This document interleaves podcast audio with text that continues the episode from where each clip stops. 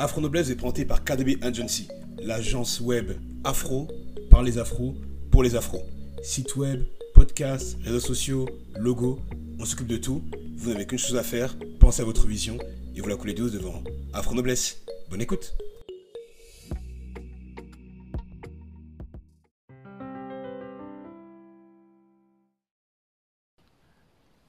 Vive Absatoussi. Oui, c'est la première réaction qui a été la mienne quand j'ai appris son exploit. Son exploit.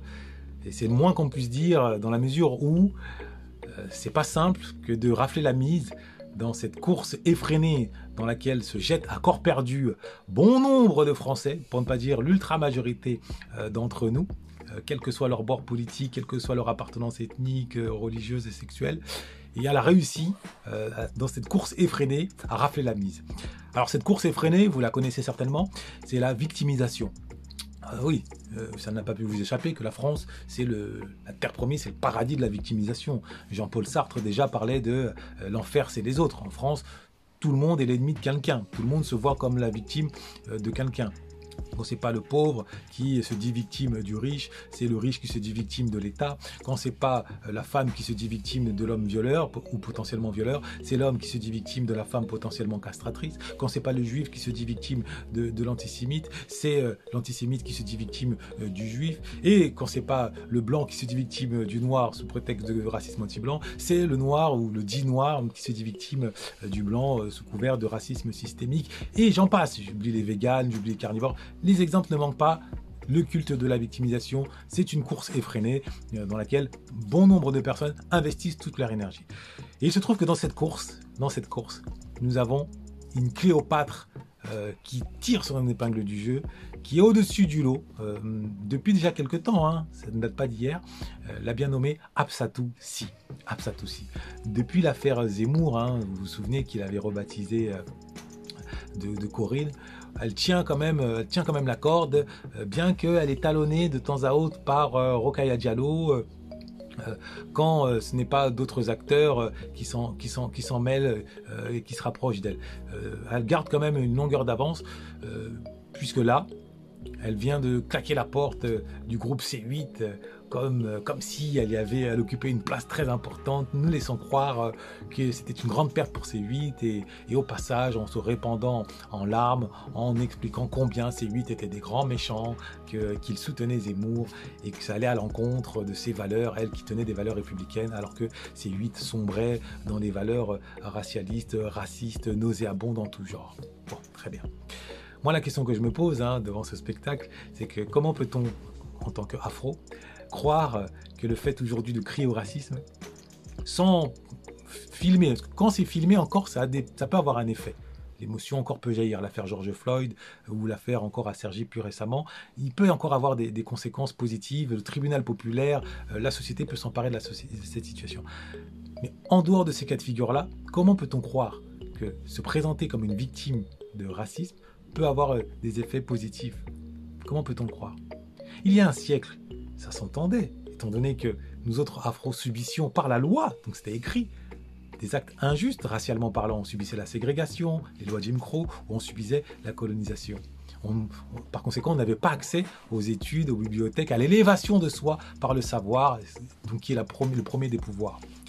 Mais aujourd'hui, qu'en est-il Aujourd'hui, peut-on être entendu quand on se plaint tous les jours? Quand c'est une fois encore, mais quand c'est tous les jours, il peut y avoir une saturation.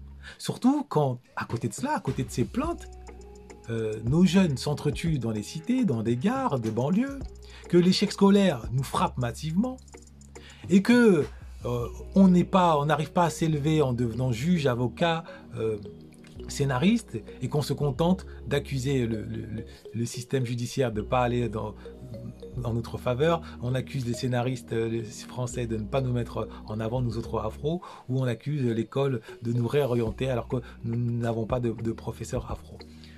Voilà le, paradoxe, c'est qu'aujourd'hui, la victimisation, notre communauté ne le voit pas. Elle n'a pas la le même poids qu'elle peut avoir dans d'autres communautés ou dans d'autres minorités. Dans notre communauté, elle est autodestructrice, cette victimisation. C'est l'arme de l'impuissance par excellence dans notre communauté. Donc Absatoussi en est la plus grande représentation. Depuis qu'elle s'est plainte des attaques de Zemmour, qu'est-il advenu d'elle? Voilà, à l'image de Napsat nous autres qui, en tout cas nous autres, certains d'entre nous qui veulent se victimiser, voilà ce qui vous attend. Le néant. L'histoire n'a jamais été construite par les larmes. Les larmes, ce ne sont pas du ciment. Seules les actions, seule la force, seule la connaissance permet de construire sa propre histoire, permet de prendre le pouvoir sur son destin, permet de tordre le cou aux idées racialistes, pour ne pas dire racistes. Le raciste peut être raciste dans sa cuisine, dans son salon, mais dès lors que vous, vous avez la force intellectuelle, vous avez la compétence et par extension la force académique, sociale, il ne peut rien vous faire.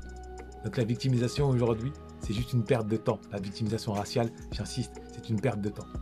Absatoussi nous l'enseigne à son corps défendant. Maintenant, à nous d'en tirer les enseignements et de nous diriger plutôt vers l'afro-noblesse, vers l'élévation de soi, vers la connaissance. C'est la seule issue euh, qui nous est pour nous hein, favorable. Et c'est l'issue que nous demandent même d'adopter nos frères qui rêvent de venir en Europe, qui rêvent d'avoir accès comme nous aux bibliothèques, aux formations, qui rêvent de pouvoir, euh, quitte au péril de leur vie, qui rêvent de pouvoir avoir la possibilité de saisir leur, destin. Donc faisons davantage honneur à nos frères du, continent, à nos nobles ancêtres, les Sundiata Keita, les Almami Beranzin, les euh, Anzinga, les Imhotep, et euh, regardons les Apsatoussi, sinon avec euh, indifférence, du moins avec euh, ironie.